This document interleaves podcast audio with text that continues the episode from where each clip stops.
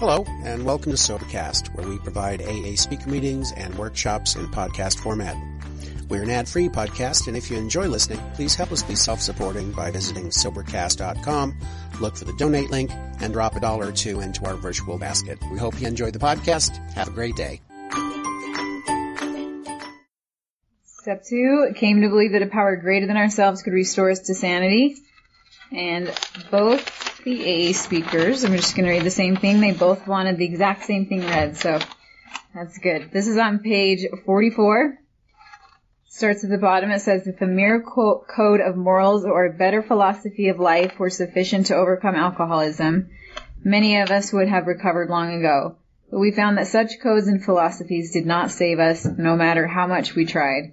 We could wish to be moral. We could wish to be philosophically comforted. In fact, we could will these things with all our might, but the needed power wasn't there. Our human resources, as marshaled by the will, were not sufficient. They failed utterly.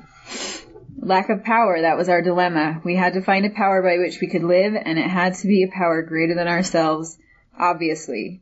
But where and how are we to find this power? And we are going to start off with Jackie.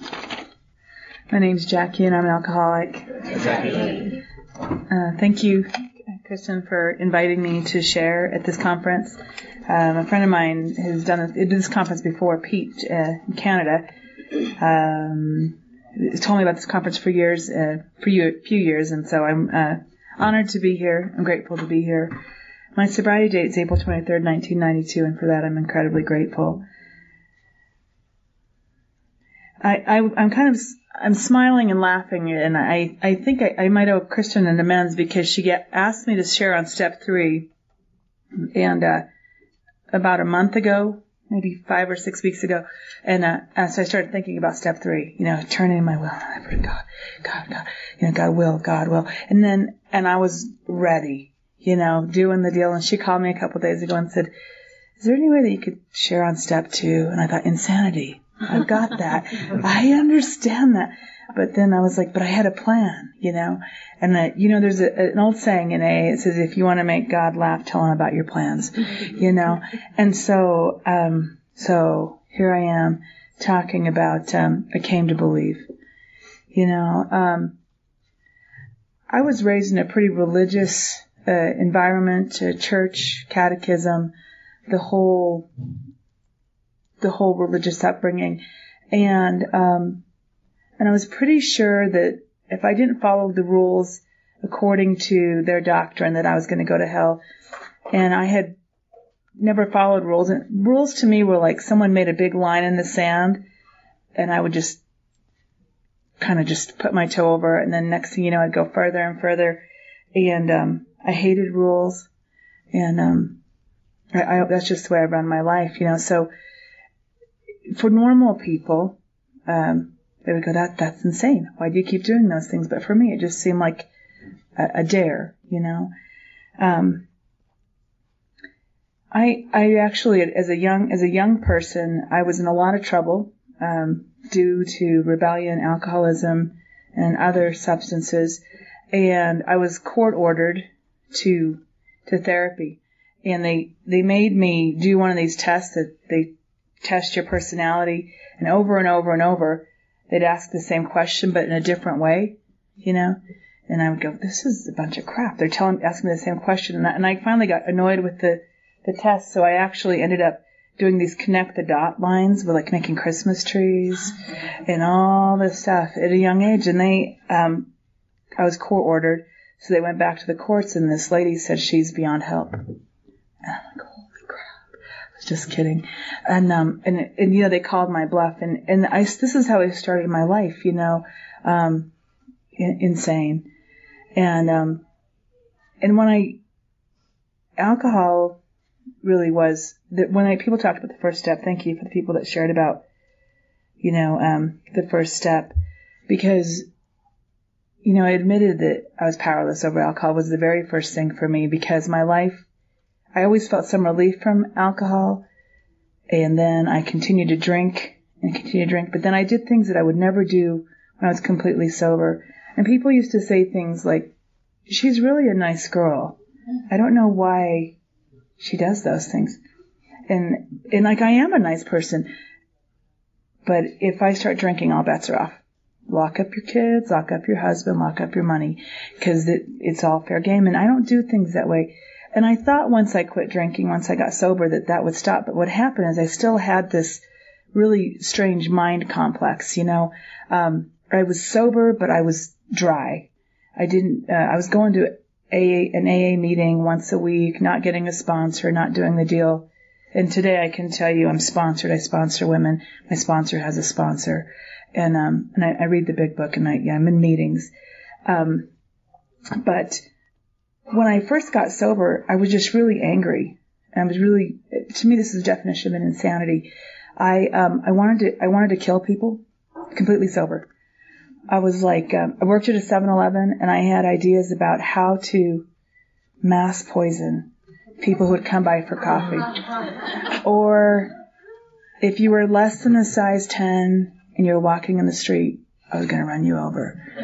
And, but I was sober. Yeah, I wasn't drinking anymore. And, and it was just one of those moments that I had to just go, wow, but you know, normal people don't think like that. And, um, and I remember it, one of the real reality checks for me was when, uh, my ex-husband and my children were in this playground swinging and I was just so short-tempered and had no resource or no spiritual connection because I was pretty pretty sure that I had already blown all my connections with God because um, I had already done everything I wasn't supposed to do. I was on my way to hell or purgatory at least, um, and so I was done. And God was mad at me. I was pretty much sure about that. And I remember telling my ex-husband, and with my kids swinging on the swing, I said I could, I could kill all of you. and he packed the kids up and walked across the street, and I went, "That's not normal. I that's normal. that was insan- insanity, you know." And um, you know, and I and something happened to me. You know, I, I got I got a sponsor, and I started to do this deal, and I and I came, I sort of came to, you know, I, I started to to kind of wake up to reality, and uh, and uh, somebody told me about a higher power, and uh, and it didn't have to be the God of my upbringing, you know, it was able to be a God of my own understanding. And I thought that was kind of cool because it was sort of a rebellious dig against the God of my upbringing. Like I could choose my own now, right? And and then I, you know, so I was able to choose my own higher power. Oddly enough, oddly enough for me, I came to Alcoholics Anonymous to find a higher power. But when I found my higher power, it turned out to be very similar to the, the higher power of my youth. You know, um, and and I have a kind and loving higher power today, who I cho- choose to call God. You know, um, I have a relationship with a higher power now that does not fail, no matter what. And um, and I and I attribute that to the program of Alcoholics Anonymous and my sponsor and the people in my life. Uh, um, I wish that I could say that everything is always perfect when you get sober. It isn't. Um, it's a lot of work. Um, it's better than it used to be. I know that no matter what, no matter what, I don't have to drink. I know that no matter what, that, that uh, I can pick up that phone. Um, I, I always laugh. I sponsor some women and they'll say, I was going to ask you a question, but I already know the answer. And I go, what's that? They go, am I crazy? And I go, of course you're crazy, you know, because we all are, but we get a little bit better, you know. And, um, and I seem to, to be a magnet for crazy people. Uh, and I, and I breed crazy people. Um, you know, I, I, I, I do. And, um, and so, you know, it, it's an interesting, it's an interesting life for me. Um, what's currently going on for me, I want to talk about what's really currently going on for me. Um, I have a, a, a, child who is uh, an act, active in this disease, and he was in treatment several years ago, and he met a girl who is active in this disease, and they breed, and we have a little three-year-old grandson who's just beautiful and amazing. And uh, about about a month ago, his mother, who's living with us, um, not my son, she uh, found herself in the emergency room overdosing, you know, in a, with methadone and ecstasy. And I was like, holy crap. So we're looking at some real, real tough stuff, insanity in my life. And, and so it's kind of like, I, I feel like I'm doing this deal, but other people in my life are crazy. And so how do I find that balance, you know, and I have to talk to my sponsor off about, often about how do I find the balance in this because I, I have so much compassion for the newcomer. I, I have so much love and hope, but all of a sudden when a three year old comes in, I'm like, compassion's out the door. And, uh, and I start to become insane, you know, and, um, and so I had to, I had to really seek counsel on this from, from God, my higher power. And, uh, and I had to just say, you know, God, I believe that you can restore me to sanity. You know, and this is unmanageable. And how I come, how I, how I go to God these days is with my three year old grandson. And, um, because the best I can, the best I can understand about God today for me is that God is all loving and powerful. I, I sort of view myself as my grandson's not total higher power, but I but I have a lot of power and control over his life, and um, not all control, obviously, but um, but I love him so much, and I'm the master of getting him to sleep. Everybody else kind of tries and tries, but Grandma's got it, and um, and so I, I tuck him in at night and I tell him, Mikkel, I love you with all of my heart. He said, You give me your heart? I said, Yes. And this is how I feel like my higher power feels about me. He gives me his heart, and I give my higher power my heart. And I get him to sleep when he's, when he's in bed, and I, no matter what he's done, no matter what he's broken, no matter what he's taken, no matter, you know, whatever he's learning, whatever his lessons are that he's learning, I love him. Good or bad. And I think that is how my higher power loves me. You know? And, um, and and so you know I when I at the end of the night when I tuck him in I kneel next to his bed and I thank God for the opportunity to be a sober woman in Alcoholics Anonymous. Uh, I thank God for um, the opportunity to have a sober home and in a sober environment and a sober mind. I wouldn't say sane always, but a sober mind. And um, and I'm grateful that I have these tools today and I have resources that I can reach out to um, and, I'm incredibly grateful. You know, um, my grand sponsor, I had an opportunity to talk with her a while ago, and she said to me, Jackie, when uh, when the world's hand is heavy, God's hand is light. And I was so grateful for that because the world's hand is heavy because I'm looking at possibly being a full time mother again. And, uh, you know, we'll see what God has in mind. You know, I don't know yet. But uh, uh, I'm very grateful for that. I'm gr- very grateful again for my sobriety. I'm grateful for these steps. You know, I understand insanity, and, I, and I'm kind of laughing because I was really working on, on God's will, God's will, God's will. And I felt like they said, oh, no, go backwards because I always go way ahead. I, I came into the rooms of Alcoholics Anonymous through Al Anon, much like a lot of people I know. And um, and I was, this is how I do my life then. I came in like maybe June or July, and they gave me the one day at a time book, and I wanted to go back and catch up from January to June. and they're like, that's why we call it one day at a time. And so, you know, one day at a time, you know, I will practice, you know, this relationship with my higher power. And, um, and I'll just do this thing one day at a time. Thank you.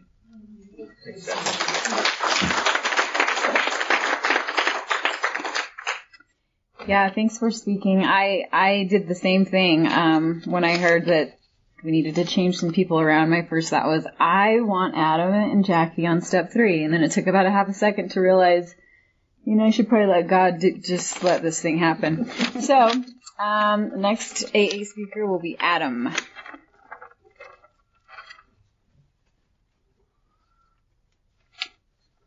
Hey everyone, I'm an alcoholic. My name is Adam. It's a real privilege to be up here. I really enjoy the conferences like this uh, for an extra dose of recovery because I certainly need it.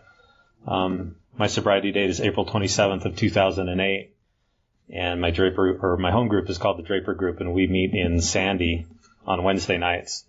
And, um, and I was just, um, thinking about kind of my drinking. It's bookend, bookended by a couple of blackouts. Um, one when I was about 15 and, uh, the other when I was about 35, right before I got here. And the first one, um, and I broke in, we didn't break into a house, but we helped ourselves to uh, a neighbor's liquor cabinet. We had the key because they were out of town at Lake Powell, and um, we just kind of went in and were looking to have a good time, and we had one. And um, you know, for whatever reason, you know, I drank too much, and uh, today I know it's because of that allergy that I have.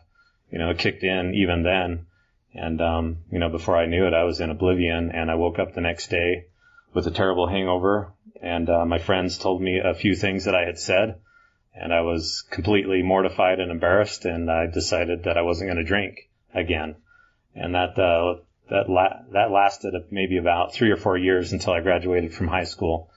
And then after I graduated from high school, some of my friends went to Utah State and uh, met a girl, and uh, she drank beer, and so I tried it again, and um, the it was different. Um, you know, I, that first drink kind of hit me, and um, you know, I, I felt that effect and it really opened up the, the window to the world for me. Um, cause I was always shy growing up. And, um, you know, I know that it was basically cause I was afraid of people and, um, I was afraid I wasn't good enough. I was afraid I was going to say the wrong thing or something stupid. And so I just kept my mouth shut and, um, kind of cowered uh, behind other people and, you know, just kept to myself. And, uh, so when alcohol hit me and, um, you know, it was just incredible because I was able to go dancing and uh, talk to people, open up a little bit, let my hair down, and um, approach women. And I thought, I, I just thought that was the, the, greatest thing ever, and it was my solution. And um, you know, so I kept at it for a while. And you know, at first it's uh, pretty gradual. Um, I would just party a little bit here and there, but then over time it's progressive. And by the by the time I was just about done, it was every weekend, and it was starting to fill in the weeks or fill in the days during the week. And, um, you know, that's when my life really got bad. And, um, that last blackout was in November of 2007. I went to a concert and I had the intent to get drunk that night. And so I started early, drank a lot and blacked out again. And I didn't remember any of the show and ended up driving home in a blackout. And, uh, that got my attention when I woke up the next day with the usual hangover that was kind of the same, but uh, the realization that I had driven myself from my friend's house to my home, um, you know, I, I figured, well, I guess I have a drinking problem. And, um, I decided I was going to stop.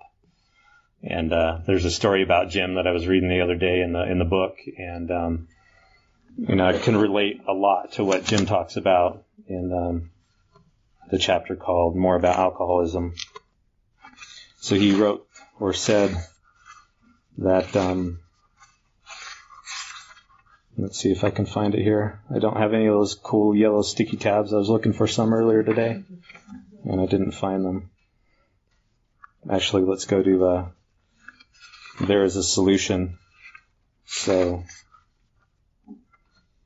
yeah, I'm sorry, I'm a little bit lost. But anyway, um, Jim decided he was going to stop drinking and it didn't really occur to him that maybe he couldn't. And it was the same thing for me. So um, I went through a dry spell of about five months where I was physically sober, but I didn't have, you know, the spiritual solution or connection that I needed to kind of get through life. There was just a huge gaping hole where alcohol used to be. And um, during that five month period, my character defects flared up quite a bit, and I was in a lot of emotional pain and you know, my wife got the brunt of that. She was kind of the whipping boy because I was okay, kind of okay at work, kind of okay with friends, but then at home it, it came out and, um, you know, I was just in a world of hurt and through that emotional pain, through that bottom, you know, I was, I was ready to, to listen when I got here. Um, I, I got to Alcoholics Anonymous by way of a psychologist. So, um, my wife was ready to kick me to the curb at that point, and um, we went and sat down with this guy. And after about 20 minutes or so, he kind of had me pegged a little bit. He knew something about recovery, thank God, and he suggested that I go to a meeting Alcoholics Anonymous. And that was a real surprise to me because you know I just had a drinking problem. I wasn't an alcoholic because I didn't drink in the morning. I didn't drink every day, and I wasn't living under the viaduct or something, living at Pioneer Park. Um, you know, like like the guy in the book, I still had a home and a job, and uh, my family was still around. Um, you know, my wife was out the door or halfway out the door, but you know, the kids were still around, and things were sort of okay. But um, you know, luckily I was in a position to to get here and be willing, and I was uh, willing to listen. In that first meeting I went to, I, I heard someone share about their drinking experience, and I could relate, and I latched on to a little bit of hope. Um, you know, someone was talking about not drinking every day, but once they start, they can't stop. And uh, that's the way that I drank. Um, I'd get a couple, feel good, and kind of off to the races. So, um, you know, luckily, uh, by the grace of God, I ended up here and, um, you know, listened. Uh, a few months later, I, I, went to the psychologist again to check in, and and I told him that I was like an AA so far. Um, and he suggested I get a sponsor, and so the next week I did, and uh, um, you know that sponsor sat down with me every week and read the book, and we worked the steps, and through the steps I got in touch with a, a higher power, and uh, that's what really, um, you know, it enables me to uh, recover from alcoholism is that spiritual connection, because I didn't have it um, during my drinking. I was self-sufficient and uh, you know, I thought I could get by on willpower because willpower, you know, served me pretty well in different respects. I worked my way through school, um, got a decent job. We bought a house and, um, you know, I, I kind of tried to fill the hole that I had through stuff. And, uh, you know, if I could get more stuff, if I could make more money, if I could take that trip to Europe, I'd be okay. And, um, you know, it helps for a day or two and then you just want more stuff, or at least that was the case for me. So, you know, luckily I, I can change through this program. Um, I was talking to my wife the other day and she said that I've been transformed. And that was really good to hear because the progress just seems so slow sometimes. Um, the lessons are hard to learn and, you know, I get, get presented with the lessons a couple of times if I need to. And, um, you know, slowly and surely I'm, I'm learning, I'm growing up, I'm learning how to kind of process my emotions instead of drink them under the rug. And it's just a real blessing to, to kind of wake up finally and, um, start to be okay with life. And, um, I like what, um, Jackie said about plans. Um, reminds, reminds me another saying, uh, life is what happens while you're making plans. And, um, you know, life has happened to me since I got, since I've, um, joined the program of recovery and got sober. I've had a lot of painful things happen. Um, I was separated from my wife a couple of different times. Um, I've been in trouble at work, which doesn't seem like a big deal, but when you're a perfectionist and you know you get straight A's and you get good reviews at work, then you you get one review that's uh, not good, and um, you know that really gets my attention and, and again puts me in emotional pain to where I go back to the program, back to basics, and um, you know hit that 11th step even harder so I can maintain that connection with God because without him, I'm lost. And that's uh, the, just the beautiful gift of AA and the program recovery is that connection that I have to higher power. And um, it says in the literature a few times, faith without works is dead. And um, you know, I, I I learned how to take action. I learned how to do the work here so that I could find that connection. Um, I always had good intentions. You know, I wanted to be a good husband. I wanted to be a good father, but you know, the only thing I could do is, is make money and pay the bills. I was not a good husband. I was not a good father. I was a selfish person and I'd like to come home on the weekend, sit in my recliner and drink and, uh, did a lot of that for a lot of weekends. And so it's really cool to, uh, to learn a different way of life and to be sober today. Um, yeah, just what a blessing. And, um, you know, it's, it's through that connection to a higher power that I've been able to maintain some kind of peace and serenity. You know, it, it varies from day to day, but uh, life is okay, and uh, I'm really grateful for that. Um, another thing I wanted to talk about just briefly here was uh, that that term insanity or disease or mental illness. That was a real tough pill for me to swallow when I got here. You know, I'm I'm proud by nature, and so it was hard to hear that. And um, um, I got a new sponsor maybe a year and a half or so ago, and he he reminded me that I have a mental illness, and you know my ego just rejects that, and uh, I don't like to hear it. But as I've stayed sober, um, it's easier and easier to accept that because things happen, and um, I just get in a lot of emotional pain, and I just think, wow, you know, a drink. You know, I know it's not going to work out in the long run, but it's just that temporary relief that's appealing. And so again, I'm, I'm back on my knees. I'm, I'm back meditating and, um, you know, things work out. Um, my sponsor said, you know, a couple of times in my sobriety, uh, during painful periods, one was a most recent separation and the other was earlier this year when I was diagnosed with cancer. Um, you know, stick with us. We'll help you get through and you don't have to drink over it. And, um, you know, he was right. And, uh, it was painful, but it's also educational. And, um, you know, I just get closer to the program, closer to my higher power. And, uh, today I have a sponsee and we're sitting down at my house and going through the book. And it's just a real privilege to, uh, be able to do that and to be able to give back a little bit. So this is a cool deal. Um, you know, just a godsend for me and I'm really grateful to be here. So, uh, thanks for letting me share today.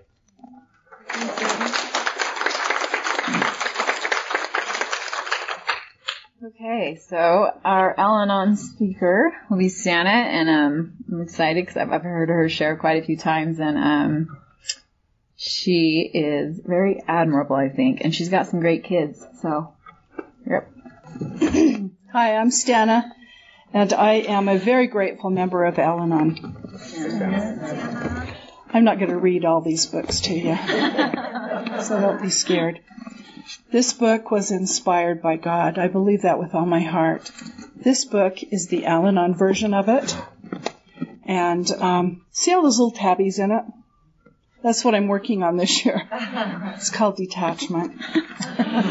um, I did want to read something out of the, the book of um, Alcoholics Anonymous. This is how the how and why of it. First of all, we had the can't even read. First of all, we had to quit playing God. It didn't work. Next, we decided that hereafter in this drama of life, God was going to be our director. He is the principal. We are his agents. He is the father and we are his children. Most good ideas are simple and this concept was the keystone of the new and triumphant and the arc through which we pass to freedom. Um, came to believe a power greater than ourselves could restore us to sanity. Uh, as Adam mentioned, sanity. Um, what is insanity? Um, I always managed to be pretty insane without alcohol. That's insanity. Um, I um, had five children and attempted to try and raise them by myself. You need to understand I didn't really raise them all by myself because I had two wonderful parents that helped a lot. And I had great kids. And um, I'm sorry to say that my oldest son became the dad in the house most of the time. And um, trying to do that, work full time, and um, go to school full time.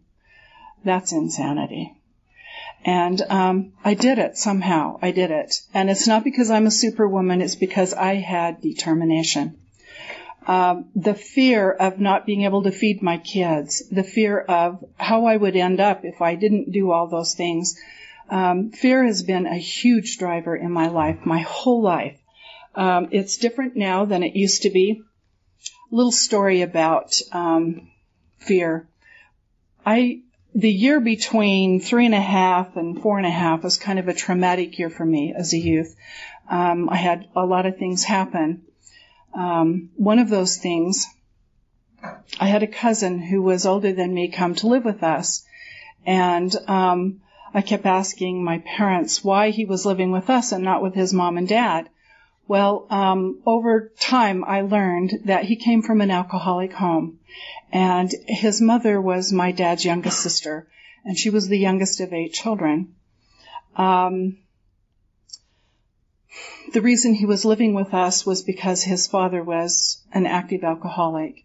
And um, this youngest child of eight children, his mother, had always been pampered and always been taken care of by everybody else older than her in her, her family. And um, when she ended up, she had three children, and when she ended up living with an alcoholic and all of the craziness that goes with that, she did not know how to handle it. And um, so she started the oldest son would act out and you know i don't remember exactly how old he was he was maybe 12 but um how she solved that problem was totally insane. She uh, kicked him out of the house, and he had no place to go. And he would spend nights in the gully in Sandy, and that's where he slept. And I have no idea how this child ate. But as a result, her family decided that they would um, take things in in their own hands and they took the children away from her the oldest son came to our home and the two daughters went to another aunt and uncle and um, the family decided to commit this woman to an insane asylum. And back in those days they could do that. They can't do that now. But um, um, I didn't really know that woman until I was I came to Salt Lake to college. And the home that she was living in was just up the street from me, and so I thought, I'm going to go visit her. And um, all my life, I grew up thinking that um, adults were not trustworthy because they do things that are scary, and um, I couldn't confide in them because then I'd get punished. That's kind of my own thinking. Um, so I went to visit this this aunt, and you know, she seemed normal to me. I'm sorry, she didn't seem insane. What is insane? Um, I think that she was just the product of uh, the insanity that comes with the disease of alcoholism, and um, it damaged her so much that she was never ever able to live on her own. She always lived in a group home, and uh, I spent a lot of time with her. And at one point, when I left my first husband, uh, my dad was helping me a lot, and he and I got in an argument over up, upright baby grand piano that I learned to play on. And um, I don't even remember how it started, but we got in a huge argument, and it ended up in the piano going to my brother's house instead of to my house. And um, my dad said to me, "You're insane. You need to be committed. And if you don't think that didn't push my buttons big time, it did. Because I'd met that woman that didn't appear to be insane to me, but she was pronounced insane and uh, spent her whole life in, in an institution. So I didn't speak to my dad for probably two years and my mother would call and she'd say, you need, you really need to call your dad. Yeah, I know, but you know, I'm still mad at him. And it took me two years to to mend that that relationship. And my dad was another one of those people that whose drinking did affect me when I was 10 years old. And I may have told this story before. I apologize if some of you have heard it. When I was 10, he, he was a weekend drinker and he would go out and get drunk. And he was like Adam mentioned, um, when he drank, he could dance really well. He did well with the women. He, um, he had confidence. He talked to people. And my dad was a very friendly, kind, wonderful person, you know, when he wasn't drinking. But he came home this one Sunday morning and he'd been drinking all weekend and he was using words I didn't like to, to hear to my mother. His mo- my mother and I, and my mother and my dad were having a conversation about what was going on and he was being really, really abusive and disrespectful to her. And at 10, I'm thinking, just divorce him, leave him. You know, that was my solution. Um, instead, I don't know if my mother ever had Al Anon or not, but she said to him, Stanley, you need to go down to the cafe and sober up and come back and then we'll talk about it. I have no idea what they were discussing. So, um, I lived angry a long time. Um, I always walked around with a smile on my face, though. You did not ever know that I was angry. Um, so, came to believe that a power greater than ourselves, power greater than myself would be my higher power. Um, from the time I was three and a half, I didn't trust the human beings in my life. So there, I had to find another source of guidance or trust. And uh, that was my higher power. You need to understand that over time, that higher power and my relationship with my higher power has changed dramatically. Um, in order to be, become more sane, I have to change. My attitudes have to change. So I've always had a higher power. Um, how I used my higher power, I used to tell my higher power what I needed and how to bring it to me. And scary as it may seem, sometimes my higher power listened and delivered. And it could be really scary sometimes too. So I, now I've learned to be really careful what I ask for. Um, insanity. Um, in in Al-Anon, we say that insanity is doing the same thing over and over again, expecting different results. Well, that's what I did, and um, all of my children could tell you that when they were young, I ruled with a pretty heavy hand. And I remember one time um, I had been at work and my father had called me and told me that um, I needed to come home. And I said, why? And he said, well, because your kids have been sloughing school. And I mean, the youngest one was like, oh, probably kindergarten age. And the oldest one was probably fourth, fifth grade at the time. And uh, my dad had gone over to the house to look for him and couldn't find. How they found out was the second son chickened out and went back to school after a couple of days because he got worried. And um, my dad had gone to the house to find him and he couldn't find him. So I came home and they were all hiding from him, of course. They, they had thrown their mattresses out in front of the house and were jumping from the second story of my house onto the ground below on the mattresses. That's insanity. And you know, none of them had broken bones or anything like that. I have no idea how that happened. Um, that's insanity.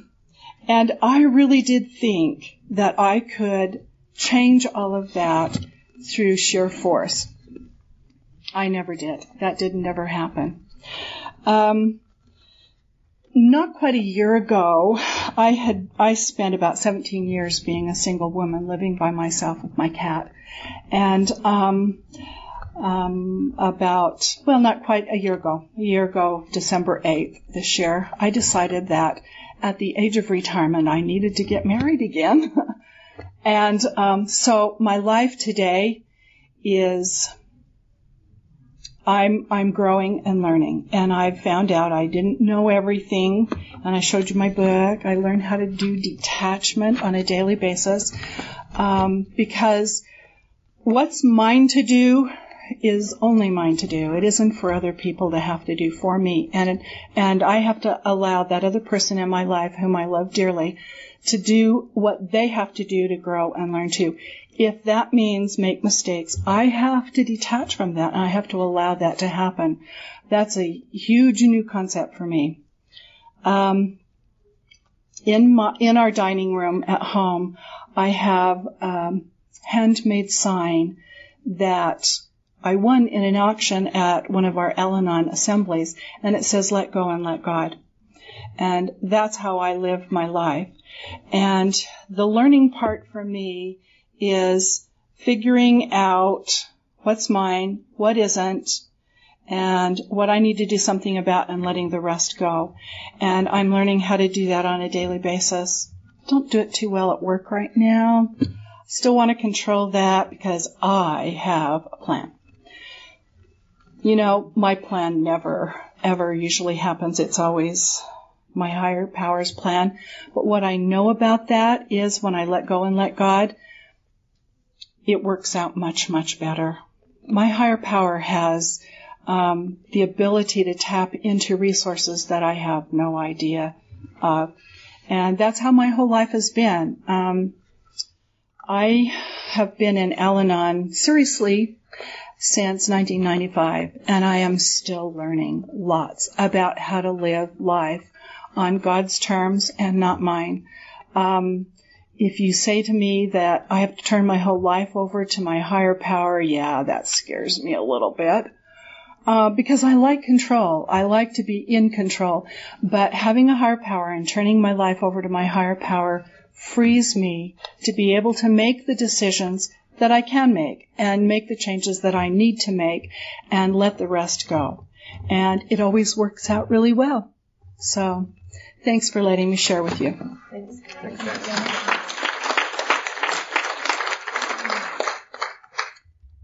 you guys. Um, just in here listening to these guys talk. I am, um, you know, was that step one. I was taught, you know, I'm an alcoholic. My, I'm powerless over alcohol. My life's unmanageable by me forever, always. And with that step two, you know, I um, feel really grateful because you know I'm I'm definitely pretty insane. But as far as alcohol goes, you know, I get to sit here today and listen to you guys and be here with you. I have no thought in my mind that a drink would be nice or good or different or worth it or whatever. And, um, you know, I was taught early on that that's for me, you know, that that's kind of that step too is, is, um, you know, get rid of this crazy idea that alcohol has anything for me. Um, and for right now, I'm, God's doing pretty good with that part of my insanity. So just really grateful. I'm going to open it up for you guys to share. Hello, everybody. My name is Mike Hall. I'm an alcoholic. Hi. Kristen, uh, good job. I really appreciate what you guys have been sharing. It's been a, I really uh, enjoyed it so far. Uh, it's been to Foss down here a couple of times. And anyway, uh, that came to believe to me in kind of means that uh, there's been an experience. If you really read that, it's uh, it's telling me that uh, I've come to believe in something. And uh, I've been around a while, and when and the first time I thought about that, I thought it was about, uh, like she said, you know, about getting that drinking thinking out of my head. And, and the miracle is today that I'm not drinking. That's just a miracle. But I came to believe in a power greater myself uh, as a result of uh, you guys read it in the beginning there. There's a talks about 44 on page 44 that uh, about that uh, the books. What's the book about? How to find a power by which I can live, and how to be a power greater than myself, and that's exactly what this book's about. And then he read it on the page in 62, and that was wonderful. I just love that part. You know, we had to quit playing God. Here's the how and why of it. How, why, what? How to do step two. Precise, exact direction on how to do step two. I had to quit playing God. I had to realize that there was a director, and it wasn't me. Uh, that I was an agent, I had a job description and it was a principal, something that give me that job description. And uh, came to believe, I, I, I, really believe the second step is the one that uh, most people go get drunk on if they don't do it. I've been around a while and I've helped a few folks and uh, and I know that when I'm being my sponsor and we're talking to a bunch of guys that have kind of been around here for a while, and we start talking about it, that uh, the whole program hinges on that second step. I found a God here that I wasn't looking for. And uh, my story is my story. How awful it was is my surrender, but being, but surrendering is not a conversion. And a lot of folks, do I think, that's where they get hung up. They hear these stories, and it's wonderful to have a story. And uh, for me, uh, that's what I talk to when I'm related to somebody that's trying to quit.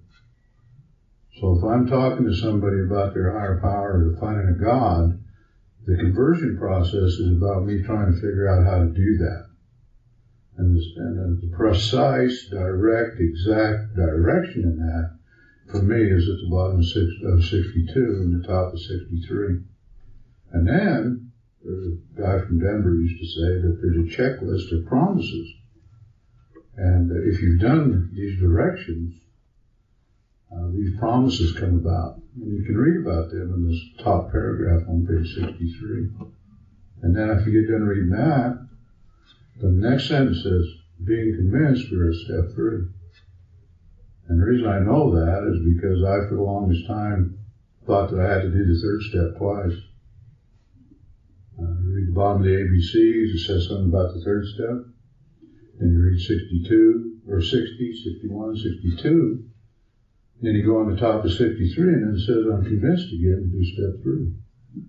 I could never get that through my canopy. And I'm dumber than a box of rocks. I really am.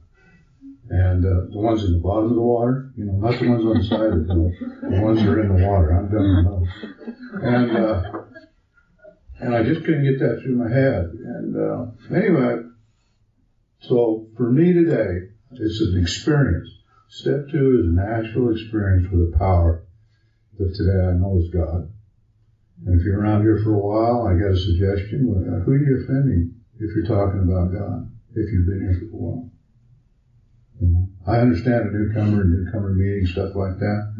Maybe you're going to run them off or something like that. But if you've been around here a few days, who are you really offending? Anyway, thanks.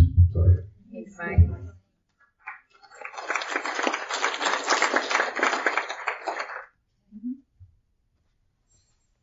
Hi, I'm Beverly. I'm an alcoholic. Hi, Beverly. I'm very glad to be here. I, I like this conference. So, um, being here and being in the presence of Al Anon, I, I can't help but, you know, think about uh, the insanity of my behavior as it affects other people, uh, especially those that uh, that are the closest to me.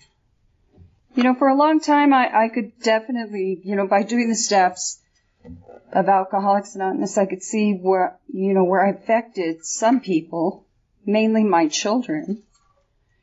But I was not really, you know, I didn't have a clear vision of how, how my insane behavior affected other people that, uh, on the peripheral. And, you know, as, as I sit here and I hear people share, you know, I, I just think to myself, wow, I just, for a long time, I had no, no idea. Um, I think that's, uh, part of the delusion people have talked about, part of, uh, I don't know, self-protection. And, um, you know, it's really taken me quite a while through doing an inventory to, you know, take, take those, uh, people into account. And, uh, you know, today I feel like I have a responsibility that I cannot exhibit insane behavior. I still have moments. Um, I can very easily go to acting crazy because, you know, a lot of times I don't want to be responsible. I really don't. So as an alcoholic, if I'm out of control, then it's not my problem. Um, so, you know, um, coming to believe in a power greater than myself, I, you know, sometimes I have to do it a few times each day. I have to remind myself I do have a higher power. I have I have a different way to look at this, and all I have to do is um, all I have to do is ask. So you know, my insanity today is my selfishness and self-centeredness. That can get me into any kind of trouble, troubling situation. So I really have to be um, vigilant about it, and uh, you know, get out of myself and try to think of other people. And for an alcoholic, that's not easy. You know, it's easy for me to think about me. I know everything that I need. I know what uh, my goals are. But, um, you know, it's, it's a little bit harder for me to think, you know, you might have an interest in this situation too. And, um, I've really had to like, you know, try to retrain myself to do it. And it's not easy. Um, you know, thank goodness I have these 12 steps and thank goodness I have a higher power. And I don't have a difficult time thinking of it as a mental illness. Um, I have an easier time thinking of alcoholism that way than a disease. So, you know, it's okay. I, I don't have to be perfect, but, you know, I do, I do have to try harder sometimes. So very glad to be here. Thank you.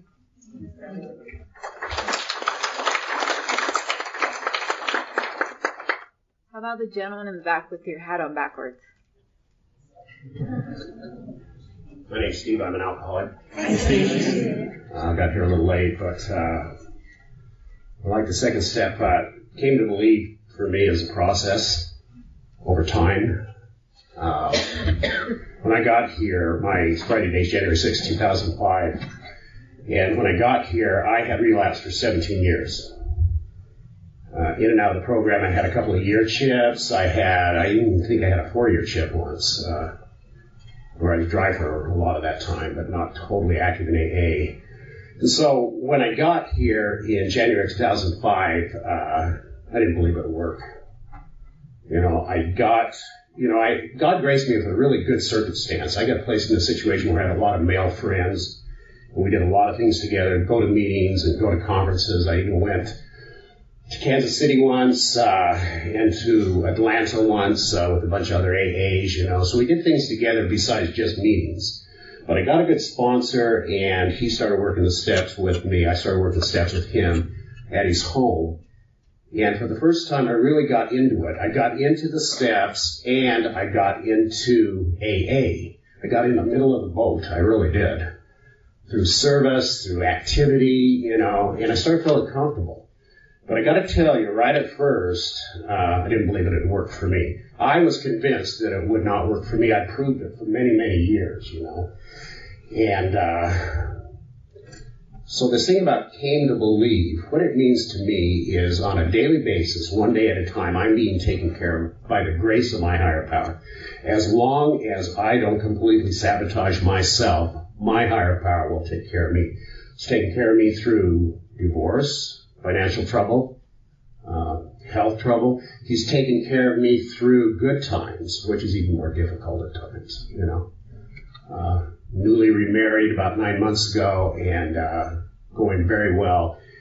And so uh, my higher power takes care of me. And so I have come to believe that a power greater than myself can take care of me and restore me to sanity. Uh, to me, restore me to sanity means not drink, you know, and not use drugs, um, as well as hopefully eliminate some of the other uh, aspects of my personality and my character that this mental illness is ingrained in me. I believe also, by the way, it's a mental illness. Uh, you know, it's the problem is centers up in here. Uh, I have no desire to drink. I never think about alcohol. I walk into the 7-Eleven, walk right past the beer thing, or I never think about that. Uh, however, this coming Wednesday, I'm going through surgery. Uh, I've got six and a half years sobriety and I haven't had to take a single pill of any kind, you know. Uh, my doctor knows me very well. Uh, he's done surgery on me before. He knows all about my addiction. We talk at length about it. Uh, the last surgery he did, was a minor surgery on my knee, got by and through with nothing but ibuprofen. This time it's bone, uh, bone transplant from hip to foot and pins. And I said, am I going to get by on this one with ibuprofen? And he said, probably not. Now I may. I very well may. It's a possibility. I'm certainly shooting for that, you know. But if not, uh, the sponsor knows about it. My wife knows about it. My doctor knows about it. Everybody in every meeting I go to knows about it. I get names of people that have gone through surgery recently. You know, I did that yesterday as a matter of fact. Names and telephone numbers. So this is the deal. If I keep my nose clean and do it right, and even if I have to take two days worth of whatever, you know, or not, God will take care of me and uh, hopefully keep me sane to the point that I'm capable. That's all I got. Thanks. Thank you.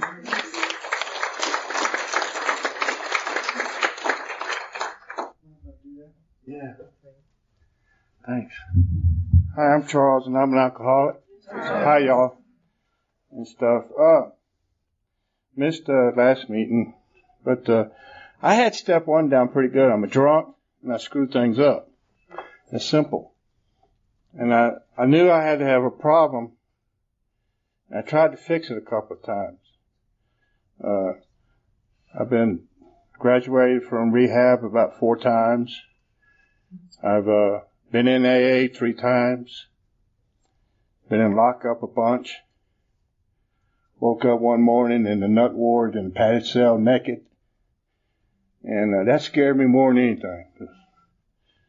And waking up in a bar or somewhere is not knowing what happened, but waking up with no clothes on, scary.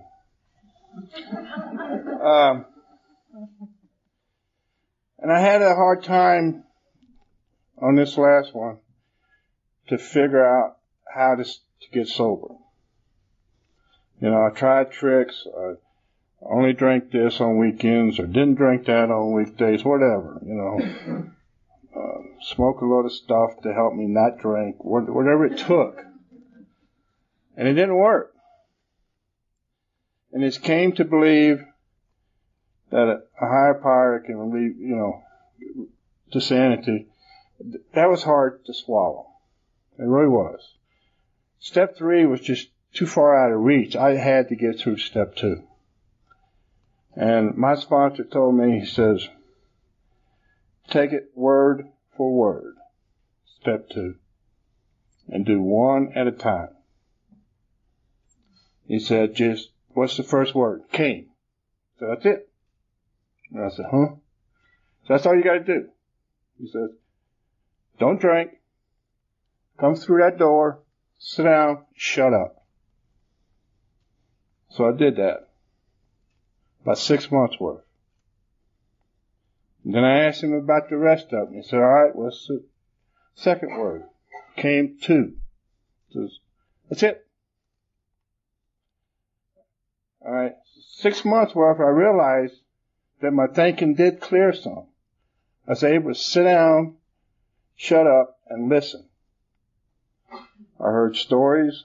I heard things that people just, I couldn't believe other people did this. Then it came to me, came to believe. It hit me. If y'all can do it, if y'all have the formula, the system to stay sober, then I, I do, I believe that I can do it. And I have to learn how to do it. And I learn it through y'all by coming through the front door, sit down, shut up. Every once in a while, I shut up. And I've come to believe. The sanity part, once the booze is out, I'm still faced with the isms. I'm still faced with the, uh, the mental problems that I've learned and developed. It's taken me years and years to be an insane idiot that I am. It's going to take years to get rid of it.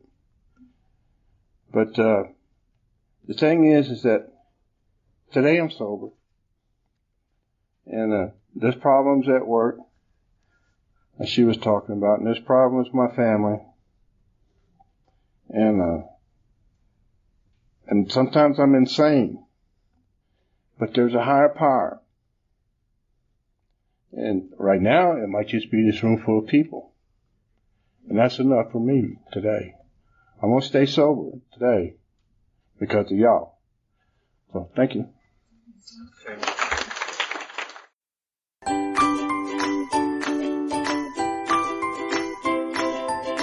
Thanks for listening. I hope you enjoyed the podcast. Sobercast is ad free, and we'd like your help in order to keep it that way.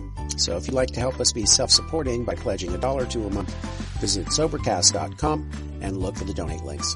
Thank you very much.